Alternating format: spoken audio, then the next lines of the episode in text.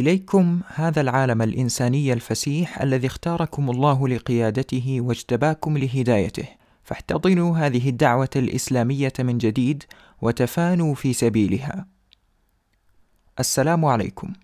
هكذا اختتم المؤلف الشيخ أبو الحسن الندوي كتابه الأشهر ماذا خسر العالم بانحطاط المسلمين بعد أن عرض خمسة أبواب ابتدأها بالعصر الجاهلي ثم الانتقال من الجاهلية إلى الإسلام ومن بعده العصر الإسلامي الغني والزاخر والذي أتبعه بذكر مظاهر الانحطاط في الحياة الإسلامية ثم ذكر العصر الأوروبي من نواحي طبيعته المادية وجوانب القومية والوطنية والسير نحو الانتحار ورزايا الإنسانية المعنوية في عهد الاستعمار الأوروبي.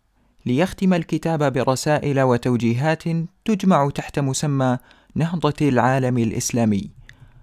أما مؤلف الكتاب فهو الشيخ العالم أبو الحسن الندوي ابن العالم عبد الحي ابن فخر الدين، وهو داعية ولد في الهند ولم يترك موضعا في شبه القارة الهندية إلا وله فيها بصمات دعوية وعلمية، فقد تخرج على يديه نوابغ العلم والفكر في العصر الحديث. وقد بذل الشيخ في هذا الكتاب من الجهد والبحث والوقت ما لم يبذله في غيره. فمن بين أكثر من 200 كتاب ألفه كان هذا الكتاب ذا صعوبة بالغة، فقد شكل بعد المؤلف عن مركز اللغة العربية وثقافتها وقلة الصلات التي تكاد أن تكون منقطعة بين الهند والبلاد العربية تحديا كبيرا قبل البدء في تأليف الكتاب، ورغم كل هذه الصعوبات إلا أنه عقد النية على أن يتم العمل الذي بدأه وقد أبدع بتأليفه للكتاب وطريقة طرحه للأفكار بشهادة الكثير من العلماء ومنهم المفكر والباحث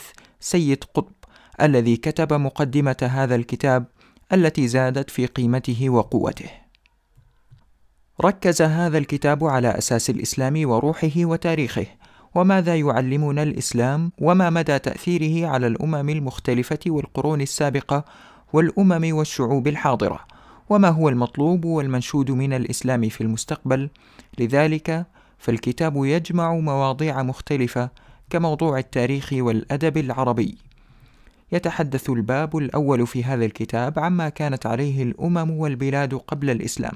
وما كان فيها من انحطاط ديني وسياسي واجتماعي وأخلاقي خاصة في القرن السادس والسابع الميلاديين، فقد كان من أحط أدوار التاريخ بلا خلاف، وكانت الإنسانية متدلية منحدرة منذ قرن، وكأن الإنسان في هذا القرن نسي خالقه، ونسي نفسه ومصيره، وفقد رشده، وقد خفتت دعوة الأنبياء من زمن فلم يبق منها إلا نور ضعيف ضئيل لا ينير إلا بعض القلوب فضلا عن البيوت والبلدان. وذلك نتيجة للعواصف التي هبت بعدهم من تحريف وتأويل على أيدي العابثين والمنافقين. إذ أصبحت الديانات مسرحا للفوضى والانحلال والاختلال لا تملك مشرعا صافيا من الدين السماوي ولا نظاما ثابتا من الحكم البشري خاصة المسيحية. التي أصبحت مزيجا من الخرافات اليونانية والوثنية والرومانية والأفلاطونية، بل أصبحت بزيادات المحرفين وتأويل الجاهلين تحول بين الإنسان والعلم والفكر، وأصبحت على تعاقب العصور ديانة وثنية وسببا في كثير من النزاعات والحروب الأهلية والقومية الشديدة والمدمرة. أما الأمم في شمال أوروبا وغربها والتي تعرف اليوم بالدول الراقية والمتقدمة، فلم تكن فيها سيادة أو إمارة سياسية جامعة، ولم تكن لديها ديانة موحدة، وكذلك لم يكن هناك نظام اجتماعي يدل على المدنية. فكانت هذه الأمم تعيش في الهمجية والوحشية والبعد عن الاجتماع والمدنية إلى أن جاء العهد الأندلسي الذي بدأ يغير في هذه القارة. أما العرب فقد امتازوا بين أمم العالم وشعوبه في العصر الجاهلي بأخلاق ومواهب تفردوا فيها كالفصاحة وقوة البيان وحب الحرية والفروسية والصراحة في القول وامتازوا أيضا بالوفاء والأمانة. ولكن البعد عن النبوة والرسالة والوحي وتمسكهم الشديد بدين الآباء والتقاليد أدى بهم إلى انحطاط ديني شديد ووثنية سخيفة، وأصيبت أمة العرب بالانحطاط والإسفاف بالأخلاق، حاوية لأسوأ خصائص الحياة الجاهلية. بدأت وثنية العرب من فكرة الشفعاء فكانوا يعبدونهم ليقربوهم من الله عز وجل وكانت هذه الفكرة هي المبدأ الذي جرهم إلى الشرك بالله تعالى وحتى أنهم جعلوا هؤلاء الشفعاء معبودين مستقلين من دون الله وكانت أصنام العرب في الجاهلية كثيرة فكانت لكل قبيلة وجماعة صنم يعبدونه دون غيرهم. وبعض القبائل العربية كانت تعرف بعبادة الجن وبعضها بعبادة الكواكب وعرف بعضها بعبادة الملائكة فقد جعلوا من الملائكة إناثا. أما في الحالة الاجتماعية والخلقية فإن العرب كانوا يعيشون كثيرا من الرذائل والآفات الاجتماعية فكان شرب الخمر واسع الشيوع وشديد الرسوخ فيهم وشغل جانبا كبيرا من شعرهم وتاريخهم وأدبهم. وكثرت أسماؤها وصفاتها في لغتهم. أما حال المرأة في الجاهلية فقد كانت في الدرجة الثانية ليس لها حقوق مستقلة كالرجل بل كانت تعتبر خادمة ومتاعا وتورث كما يورث المتاع أو الدابة. وليس لها حق في أمور حياتها وليس لها حق في ملكية أرض أو مال بل وكان منتشرا لدى بعض القبائل العربية وأد البنات كما ذكر القرآن الكريم عنهم.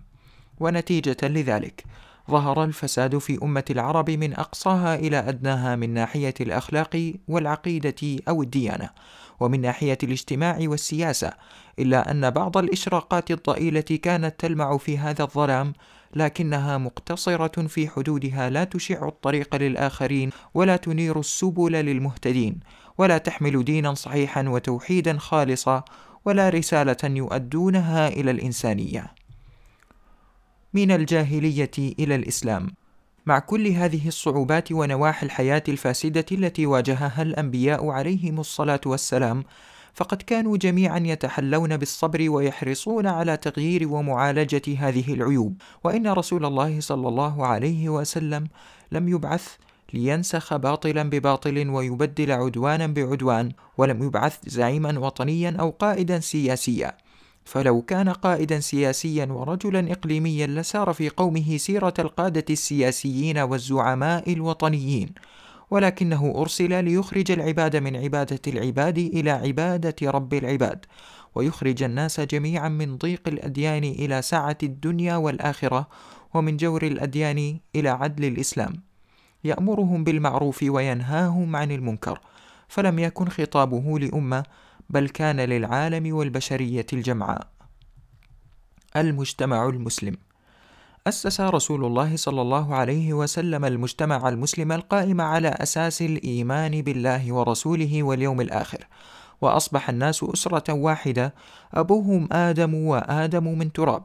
لا فضل لعربي على أعجمي ولا لأعجمي على عربي إلا بالتقوى. واقتلع رسول الله صلى الله عليه وسلم. جذور العصبية والجاهلية وجراثيمهما فقال عليه الصلاة والسلام: ليس منا من دعا إلى عصبية وليس منا من قاتل عصبية وليس منا من مات على عصبية. وكان النبي صلى الله عليه وسلم يحرص على أن يكون المسلمون يدا واحدة وأن تكون كلمتهم واحدة فأصبح المجتمع الإسلامي متعاونا لا يبغي بعضهم على بعض وأصبح كل واحد في المجتمع راعيا ومسؤولا عن رعيته فالمرأة راعية في بيت زوجها ومسؤولة عن رعيتها والخادم راع ومسؤول عن رعيته وهكذا كان المجتمع الإسلامي رشيدا عاقلا مسؤولا عن أعماله وأصبح المسلمون على الحق أمرهم شورى بينهم وكان حكمهم مبنيا على القاعدة الشرعية الخالصة بأن لا طاعة لمخلوق في معصية الخالق.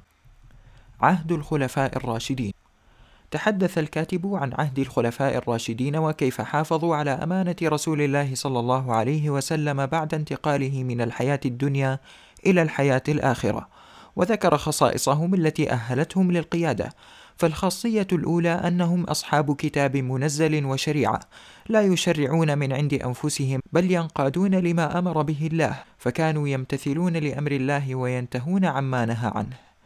والخاصية الثانية أنهم لم يتولوا الحكم والقيادة بغير تربية حقيقية وتزكية لنفوسهم، فهم نتاج تعليم وتربية خير البشر عليه الصلاة والسلام. وأما الخاصية الثالثة فتمثلت في أنهم لم يكونوا متعصبين لقوم أو بلد أو لعرق بل كان الجامع الأول والأوحد لهم هو الإسلام فكان اجتماع كل هذه الخصائص والمزايا سببا لعصر ذهبي يحتذى به في شتى النواحي. ولم يهمل الكاتب بأن يذكر التراجع والحد الفاصل بعد العصر الذهبي والذي بدأت الأمة الإسلامية من بعده بالانحدار شيئا فشيئا.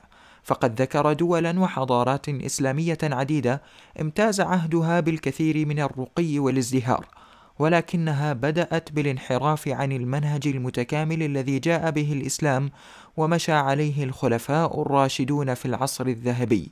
فكلما ترك شيء من قواعد الإسلام وأصوله وأخلاقه اتجهت الأمة إلى جاهلية جديدة وتخلف قيمي وفتحت عليها أبواب من الضعف والتراجع الأخلاقي والعلمي والحضاري مما سهل ومهد كثيرا لتقدم أعدائها عليها واستيلائهم على أراضيها بل وعلى مقدساتها عوضا عن تقدمهم عليها في المجالات العلمية والاقتصادية. وإن القارئ في تاريخ هذه الأمة من عهد رسول الله صلى الله عليه وسلم إلى يومنا هذا لا يجد انحدارا متواصلا وانسلاخا كاملا من قيم العصر الذهبي وإنما هي فترات صعود وهبوط وأحوال مختلفة عاشتها كل فترة زمنية فكلما كان تمسك الأمة بأصولها المستمدة من الكتاب والسنة أكثر كان تقدمها وعلو شأنها أكثر فأكثر.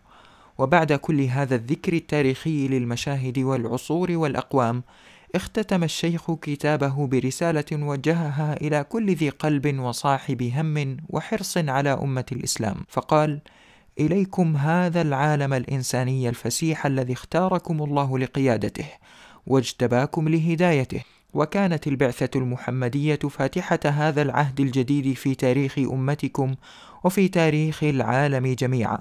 وفي مصيركم ومصير العالم جميعا. فاحتضنوا هذه الدعوة الإسلامية من جديد وتفانوا في سبيلها.